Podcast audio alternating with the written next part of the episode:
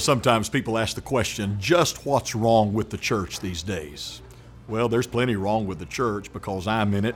To be bluntly honest, you're in it. And anytime the human element is involved in anything, there's the potential of being wrong. But let's talk about what's right with the church today. Jesus said, Upon this rock I'll build my church, and the gates of hell will not prevail against it.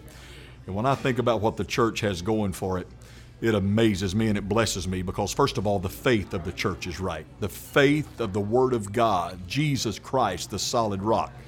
But then the fire of the church is right. Oh, it's the fire of Pentecost. It's the fire of the Holy Spirit that came on the day of Pentecost, and there's nothing wrong about it. But then the fellowship of the church is right. You know, the Bible said we have fellowship one with another and the blood of Jesus Christ, God's Son, cleanses us from all unrighteousness. But here's the one I love the future of the church is right. We're going somewhere just any day now. So I love the church of the Lord Jesus Christ, and I love you. I'll see you next time on Just a Minute.